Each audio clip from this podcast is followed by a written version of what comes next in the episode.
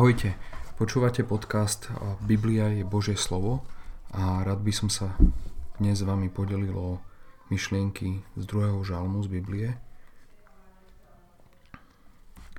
A je, je toho veľa v tom žalme a ja asi len zo pár, zo pár takých drobností by som chcel povedať. Žalm začína takto. Prečo sa buria národy, a ľudia myslia márne veci. Kráľovia zeme sa postavujú a kniežata sa spolu radia proti hospodinovi a proti jeho pomazanému a hovoria roztrhajme ich zväzky a zahoďme od seba ich povrazy. Toto je prorocký žalm, ktorý bol podľa všetkého už Dávidom napísaný pred tisíckami rokov. Dávid bol kráľ v Izraeli, jemu pán Boh zaslúbil, bol posledný, komu bol slúbený Mesia, že sa narodí z jeho potomstva, čiže bolo slúbené, že z potomkov Dávidových sa narodí pán Ježiš. A v skutkoch 4 cituje apoštol Peter tamto žalma hovorí, že, že Dávid, že toto sú Dávidové slova, prečo sa búria národy, bo zúria dokonca, sa dá povedať, prečo zúria národy a ľudia myslia na márnosť.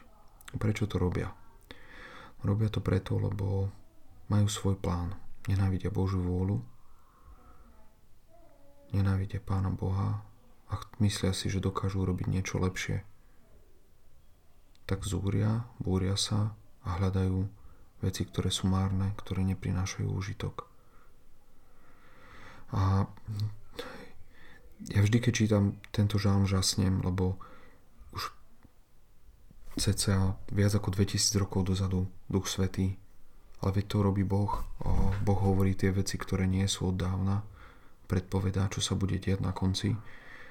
Tak Duch Svetý nám tu ukazuje už v tej dávnej dobe, hovorí o, o tom, čo sa dnes nazýva globalizmus. Vlastne tento žálm, ja si ho sám pre seba volám výsmech globalizmu.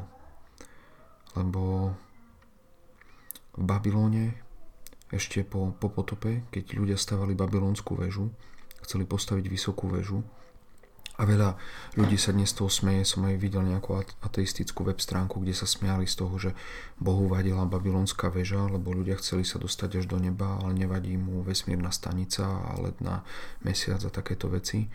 Ale vôbec, vôbec tam nie je pochopenie toho, čo, o čo išlo v Babylone a prečo, prečo sa tam stalo, čo sa stalo. Lebo pán Boh nikde nehovorí, že mu vadí tá väža. Ale tá väža bola symbol. A to, to je dôležité ináč pochopiť aj ohľadom Babylonu, ako sa hovorí v zjavení o ňom, o smilnici Babylon, o tom, ako bude zničená a prečo bude zničená. Že tí ľudia sa rozhodli stavať väžu z toho dôvodu, že chceli nejakú úžasnú stavbu a chceli nejaké úžasné mesto, kde všetci ľudia budú chcieť žiť, kde bude jednota ľudstva, kde sa všetci zhromaždia v jednom meste, budú tam spolu a nerozptýria sa po, po celej zemi. A to bolo presne v rozpore s tým, čo pán Boh povedal. Pán Boh povedal, rozptýlte sa po celej zemi, plote sa, množte sa, naplňte celú zem. Lebo pán Boh ľudí stvoril na to, aby boli obrazom Boha. Aby sme ukazovali, kto je pán Boh, aký je jeho charakter, aby sme vládli zemi. A vládnuť zemi neznamená zem plundrovať a ju využívať a zneužívať, ale sa o ňu starať. To je Boží zámer. Aby sme robili to, čo by Pán Boh robil, keby bol v našej pozícii. Lebo máme znázorňovať Pána Boha. A Pán Boh je mocný Boh, ale Boh, ktorý sa stará. On sa stará o dobrých aj o zlých, hovorí nám Pán Ježiš. Čiže aj my sa máme starať o túto zem. A, a to bol Boží zámer po potope, aby ľudstvo sa znova rozšírilo po celej planéte, aby sa staralo o zem a ľudia sa zbúrili a si povedali, že sa zjednotia a že si postavia mesto, úžasné mesto, kde každý bude chcieť žiť, kde každý bude chcieť povedať, fú, ja žijem v tomto super meste. A stredom, zrejme stredom toho mesta mala byť vysoká väža, ktorá mala byť nejakým symbolom. Tam začali používať modernú stavebnú technológiu, našli smolu, začali robiť nejaký nový druh tehly, čiže to bola ako veľká, veľká vec. A pán Boh do toho vstúpil a povedal, tam je napísané, to je začiatok toho, čo budú robiť. Hej. Čiže Pán Boh začína s, týmto hodnotí, že teraz sú jednotní, sa zjednocujú a toto je počiatok toho, čo budú robiť. Jednu vec dostali prikázanú a hneď, hneď idú proti tomu, hneď robia naopak toho, čo im bolo povedané. Čiže Pán Boh ten svoj zámer a svoj plán, ktorý mal od začiatku, sa rozhodol, že dosiahne tým spôsobom, že zruší jednotu ľudí, že zmetie jazyky, zavedie nové reči, aby sa ľudia nevedeli medzi sebou dohodnúť, aby sa nemohli spojiť voči Božím prikázaniam, voči Božiemu zámeru. Ale Žalm 2 opisuje veľmi zaujímavú situáciu, lebo hovorí o stave, kedy kráľovia zeme sa postavujú a kniežatá, čiže vládcovia na zemi, politici, prezidenti, kráľovia a spolu sa radia proti hospodinovi a proti jeho pamazanému a hovoria roztrhajme ich zväzky a zahoďme od seba ich povrazy. Tam vo verši 2, keď hovorí sa hospodin a jeho pomazaný, tam, aby nám to neuniklo, si povedzme, pomazaný v gréčtine je vlastne Kristus a v hebrečine to je Mesiáš. Čiže tam sa hovorí o, o hospodinovi, o Bohu a o jeho synovi, o pánovi Ježišovi. Čiže vládcovia zeme sa, sa búria a postavujú sa proti proti Pánu Bohu a proti jeho synovi, Pánovi Ježišovi. A hovoria, roztrhajme ich zväzky a zahoďme od seba ich povrazy. Toto je zaujímavá veta, lebo vlastne, ja keď čítam napríklad Ezechiela 38.3, tam sa hovorí o Gogovi a Magogovi, vlastne hovorí sa o Gogovi z Magoga, nejakom veľkom panovníkovi mocnom, ktorý má vytvoriť obrovskú vojenskú alianciu a má sa rozhodnúť bojovať, viesť vojnu, aby zbohatol. A pán Boh mu hovorí, takto hovorí pán hospodin, hľa prídem proti tebe Gogu, knieža Róša, Mešecha a Tubala, zavrátim ťa a dám obrúčky do tvojich čelustí a vyvediem ťa i všetko tvoje vojsko, i kone, jazdcov, ktorí všetci sú bezvadne oblečení, veľké zhromaždenie s pavezami a so štítmi, všetko takí, ktorí nabarábajú mečmi. Pán Boh hovorí, že tomuto vládcovi, že dá, hovorí k nemu ako nejakej šelme. Hovorí, že mu dá obrúčky do jeho čelustí a že si ho privedie na to miesto, kde ho chce mať. Tam s ním bude bojovať. Dokonca mu prikazuje pán Boh, aby sa dobre vyzbrojil, aby si vyparádil svoj, svoje vojsko, keď si dobre pamätám. Hovorím, aby sa pripravili a tam ich zničí potom na tom mieste. Čiže tu vidno, že vládcovia chcú roztrhať tie zväzky, tie povrazy, ale pán Boh si ich priebežne vie aj dať. Vidíme z Ezechiela do, do, do, do čelusti tých rôznych vládcov a panovníkov. Um, a ešte tak bočná poznámka v Hozeášu 1.4, tiež zase vidno, ako hovorí s Izraelom. Tam hovorí o povrazoch lásky. Ťahal som ich za na človeka, za povrazy lásky a bol som im ako tí, ktorí pozdvihujú jarmo na ich čelustiach. Podával som im potravu.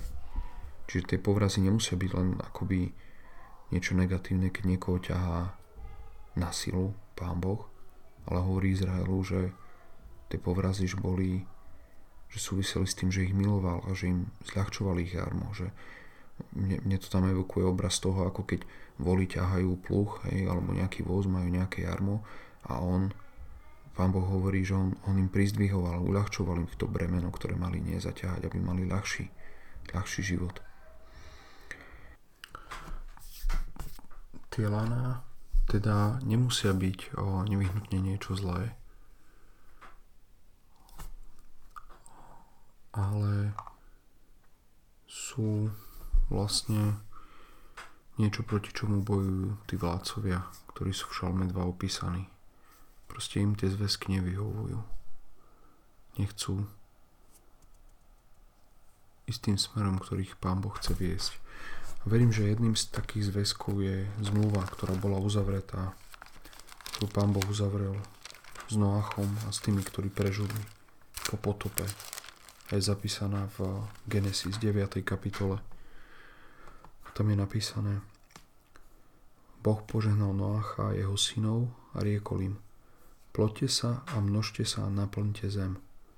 vaša bázeň a váš strach bude na každom zvierati zeme a na každom vtákovi neba, a to i so všetkým, čo sa hýbe na zemi, i so všetkými rybami, mora je dané do vašej ruky. Všetko, čo sa hýbe a je živé, bude vám na pokrm, ako zelené byliny, tak som vám dal to všetko. Avšak mesa s jeho dušou, to je s jeho krvou, nebudete jesť. Že toto je časť tej zmluvy, kde nový dar sme ako ľudia dostali, nové požehnanie, že môžeme jesť meso. A tam sa neš, nešpecifikuje, nezakazuje, že nejaké meso môžeme, nejaké nemôžeme. Ale hovorí sa, že nesmieme jesť meso s krvou. To mi príde zaujímavé aj z hľadiska vírusu, ktorý sa teraz šíri, koronavírus. Niektorí ho nazývajú CCP vírus. A ide o to, že v Číne práve jedia zvieratá s krvou. Som videl nejaké videá, ako myši zaživa ten človek rízol a jedol, prehltal. A zdá sa, že to je teda súčasť ich kultúry. A môže to súvisieť aj s tým, prečo prečo toľko vírusov alebo rôznych chorôb uplynulých storočiach prišlo práve z Číny. Nie len odtiaľ, samozrejme, že aj z iných miest prišli, ale, ale zdá sa, že odtiaľ ich je viac ako od odiaľ.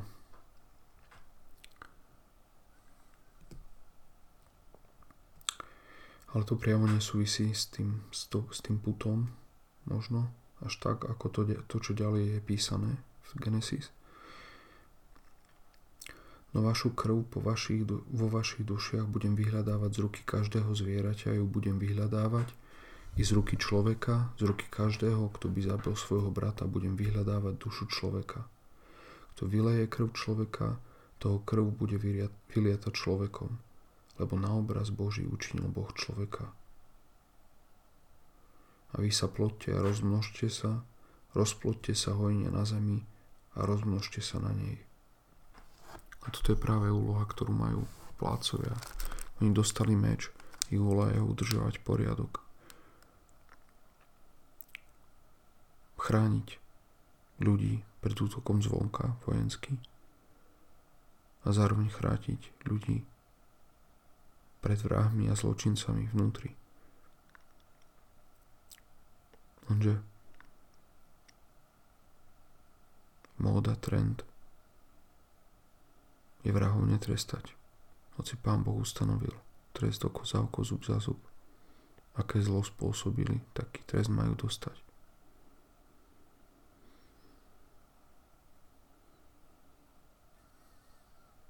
A to ide ďalej, ako by sa zdalo. Nielen, že nie sú trestaní vrahovia, ktorí brutálne zavraždili niekoho, a tu nehovoríme o nejakom náhodnom nechcenom zabití, o nehode. Nielen, že sú živení, nielen, že na Slovensku máme zákony, kde môžu byť za dobré správanie predčasne prepustení. Ešte sa tu masovo vraždia deti, nenarodené.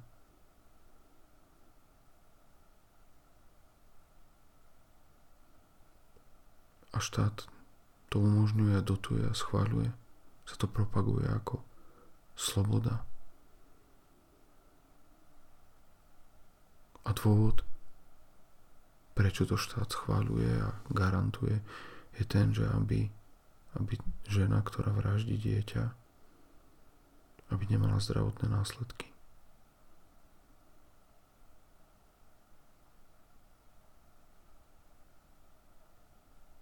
A to je hrozné.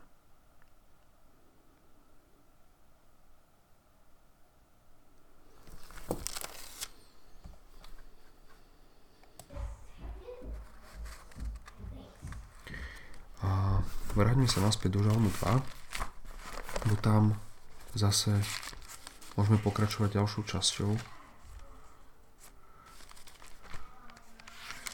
Ľudia chcú pretrhať tieto, tieto zväzky a zastaviť Boží plán to, čo má Pán Boh pripravené. Ale ten, ktorý prebýva v nebesiach, smeje sa. Pán sa im vysmieva. Preto si sám pre seba volám tento žalm výsmech globalizmu. A práve týmto plánom, veľkolepým ľudským, Pánu Bohu sú na smiech. On má svoju vôľu a jeho plán nikto nezastaví. Vtedy bude hovoriť s nimi vo svojom hneve a svojou prchlivosťou ich predesí a povie Ale ja som ustanovil svojho kráľa nad Sionom, vrchom svojej svetosti. A tu k tomu krátko by som chcel povedať to, že som videl niektorých ľudí, ktorí teraz riešili otázku, keď sa deje táto vec teraz s tým vírusom, že kde je Boh. A dobrá správa je, že Boh je na tróne, Boh vládne. Pánu Bohu vírus neunikol. A mne tá otázka príde nepoctivá, nečestná, hlúpa. Lebo kde boli ľudia, ktorí sa pýtajú tú otázku, keď vírus zabíjal v Číne už v januári, vo februári. Kde boli oni? Kým tak veľmi záleží. Kým to príde také zle, že, že tu máme vírus a ľudia zomierajú. Že či to náhodou nie je s tými ľuďmi tak, že začínajú klásť tú otázku, až keď sa ich to dotklo, lebo nemôžu ísť von. A je to smutné, je to ťažké, že nemôžeme ísť von. Je mi to ľúto. Ale na druhej strane, ako keď si pozriem históriu ľudstva, tak veľa ľudia trpeli v rôznych dobách, tak ťažko sa mali, a nepríde mi to, že, že, že až tak ťažko, až tak zle nám je teraz. Že, že odkiaľ môže mať niekto právo, že ako veľmi ťažko sa môže, musí mať človek, ktorý, ktorý si povie, že má právo spochybňovať Pána Boha. No keď pozriem na Joba, tak to je pre mňa taký príklad človeka, ktorý trpel, ktorý zažil ťažké zlé veci.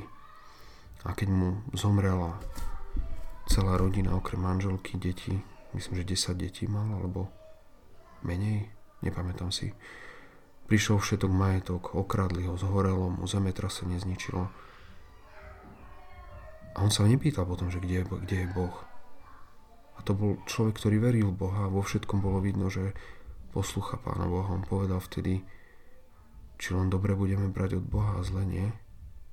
Že bola mu v tej fáze ešte na začiatku ešte predtým, než sa mu pán Boh ukázal na konci knihy Obovej, už vtedy na začiatku rozumel tomu, že tak keď od pána Boha príjmame dobré veci, tak aj zlé budeme od neho príjmať.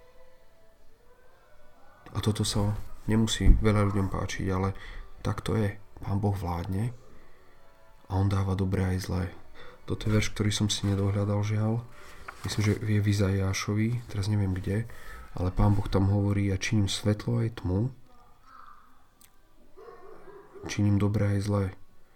A pán Boh hovorí, že dobre, dobro aj zlo, alebo dobré aj zlé. Pán Boh tam jasne hovorí, on vládne, pán Boh je na tróne. Ak sa pýtaš, kde je pán Boh, pán Boh je na tróne. Ak chceš súdiť pána Boha a hovoriť, že o Bože, nedobre robíš svoju robotu, tak veľmi hlúpo uvažuješ človeče ti radím zmeniť postoj, zmeniť prístup. Lebo Pán Boh vie, čo robí a prečo to robí a nebude sa žiadnemu človeku zodpovedať. Ne, nemyslím si, že, že nejaký človek to dosiahne. A ani by som si nevážil asi takého Boha, keby, keby toto urobil. A vysmieva sa Pán Boh ľuďom ktorí si myslia, že sú mocnejší ako on, alebo že prekazia jeho plány. Vtedy bude hovoriť s nimi vo svojom hneve a svojou prchlivosťou ich predesí a povie Ale ja som ustanovil svojho kráľa nad vrchom svojej svetosti. Hovorí o nejakom bode, keď pán Boh povie týmto ľuďom, že on ustanovil svojho kráľa. Že oni sú kráľovia, oni sú kniežatá ale pán Boh im povie, ale ja som ustanovil svojho kráľa nad Sionom. A tým kráľom je pán Ježiš.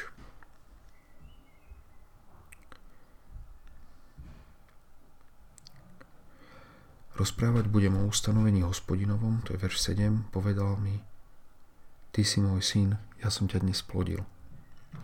A tu, tomuto by som sa chcel asi najviac zo všetkého venovať, lebo Na týmto som už, už dlho veľa rozmýšľal. Pán Boh hovorí, ty si môj syn, ja som ťa dnes splodil. A to isté je povedané v epištole Židom, verši 1 a 5. Lebo ktorému z anielov povedal, kedy môj syn si ty, ja som ťa dnes splodil. A zase ja mu budem otcom, on mi bude synom. A verš Židom 5.5. A tak aj Kristus neoslavil sám seba, aby bol veľkňazom, ale ho oslavil ten, ktorý prehovoril k nemu. Môj syn si ty, ja som ťa dnes plodil. A znova v skutkoch 13, 33, ako je aj v druhom žalme napísané, môj syn si ty, ja som ťa dnes plodil. A keď si čítam Bibliu a rozmýšľam nad ňou a vidím, že je veľa, veľa miest v Biblii, ktoré alebo pasáži, alebo myšlienok, ktoré sa trikrát opakujú, alebo aj situácií, ktoré sú na troch miestach opísané. Ale keď tak nad tým rozmýšľam, toto je asi jediná situácia, jediné miesto, jediná myšlienka, ktorá je opísaná 4 krát. Môj syn si ty, ja som ťa dnes plodil. Sú miesta aj v evaneliách, kde sa hovorí o, o tom, že Pán Ježiš je Boží syn. Napríklad Matúš 3.17 a hľa bolo počuť hlas nebies, ktorý hovoril, toto je ten môj milovaný syn, v ktorom sa mi zalúbilo. To je po krste, potom ako Ján Krstiteľ pokrstil pána Ježiša. Ale to, čo ma, na čím rozmýšľam pri tomto texte je, tam hovorí dnes. Kedy, kedy je ten deň, kedy toto otec hovorí synovi, že ja som ťa dnes splodil. A keď sa na tom rozmýšľal, tak mi prichádzali tri, tri možnosti alebo, alebo to bolo pred stvorením, keď bol syn zrodený z otca. A to nedáva zmysel, lebo to bolo pred tým, než začal čas, predtým, než bol stvorený vesmír. A cez pána Ježiša bol vesmír stvorený.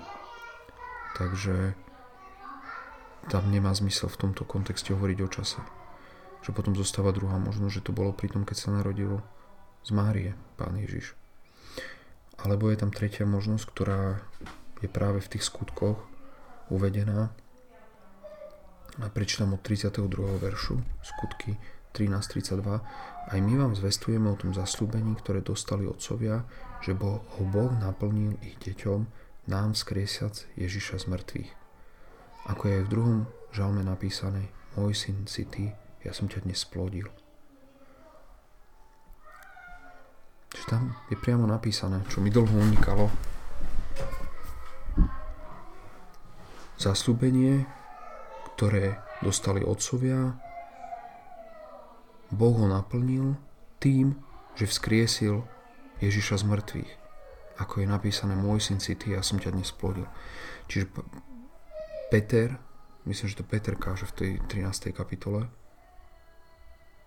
no to už je Pavol možno, a, a hovorí, že to bolo práve vtedy naplnené. Vtedy bol splodený. Keď, keď bol skriesený z mŕtvych. A vlastne o tom hovorí aj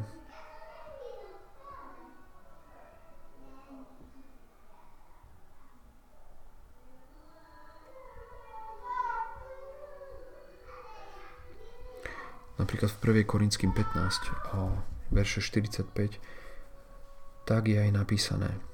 Prvý človek Adam stal sa živou dušou a posledný Adam oživujúcim duchom. Ale nie prv duchovné, ale duševné, potom duchovné.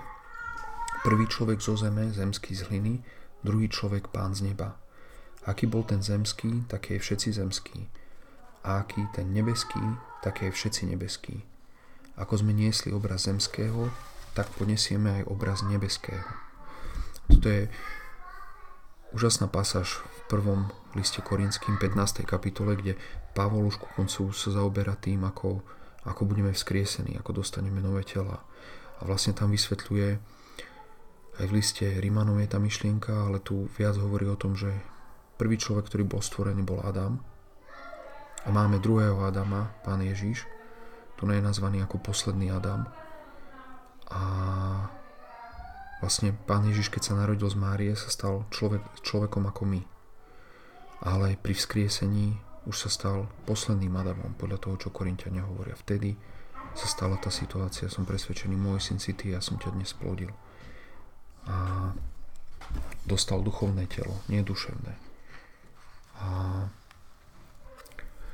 to potvrdzuje aj zjavenie 1.5, kde sa píše a od Ježiša Krista, ktorý je verný svedok, prvorodený z mŕtvych a knieža kráľov zeme. Že tu na zjavení je napísané, že to vzkriesenie z mŕtvych, že to je prvorodený.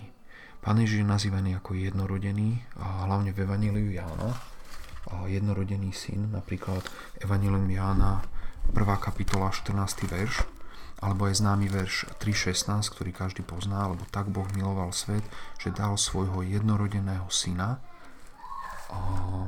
aby nezahynul, nezahynul nikto, kto verí v Neho, tak tam je práve, myslím, to slovo monogenes, čo znamená, že je jednorodený. Čiže nikto iný nie je taký, takým spôsobom. No len jeden sa tak narodil.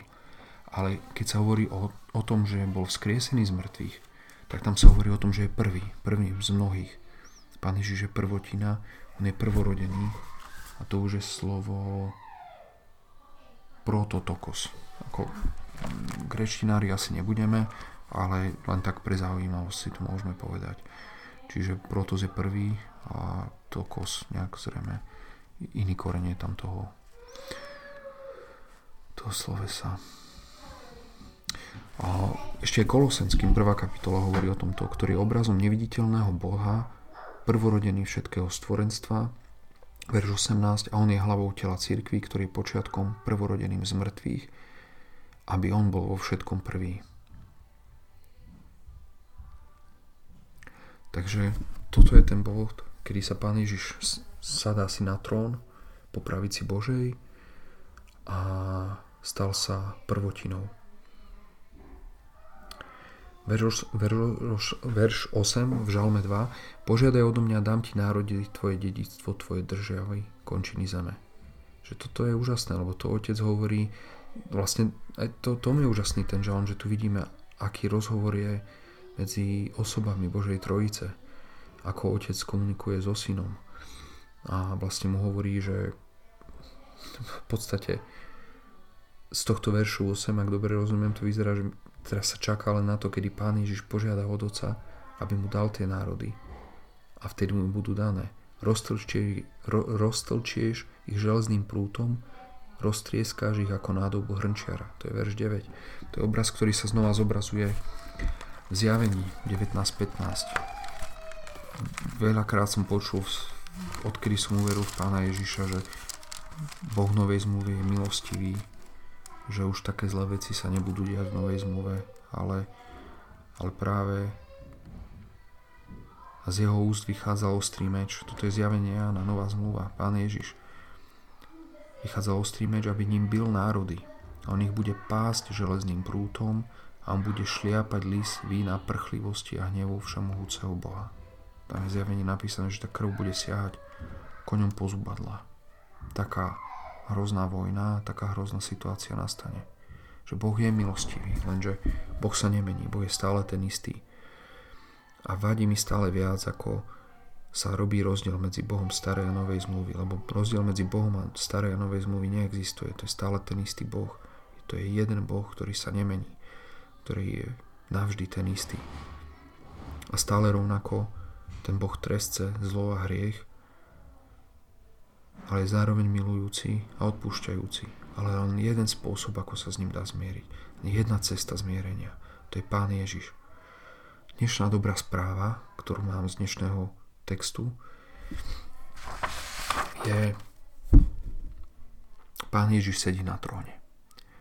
Keď sa šíri vírus, keď nás čaká hospodárska kríza, keď je otázka, že čo bude sa jesť o rok, a keď je otázka, že ako dlho tu ten vírus bude trápiť ľudí, koľko ľudí na ňo zomrie, keď všetky tieto zlé veci sa dejú, Pán Ježiš je na tróne. A Pán Ježiš, jeho úloha nie je sa postarať o to, aby si mal všetko, po čom zatúžiš. Jeho úloha nie je to, aby sa ti zodpovedal a robil to, čo ty si predstavuješ a to, čo ty chceš. Obzvlášť jeho úloha nie je sa starať o to, čo si myslia ľudia, čo ním pohrdajú a odmietajú. Jeho vôľa a jeho plán je oslaviť Otca. Jeho vôľa je, aby my sme sa viac podobali na ňo. On je dobrý. Si môžete povedať, alebo niekto povie, že ú, to je egoistické, to je sebecké. Keď chcete vidieť, aký je Pán Boh sebecký, tak sa pozrite na kríž. Pozrite sa, tam vidíte sebectvo Pána Ježiša.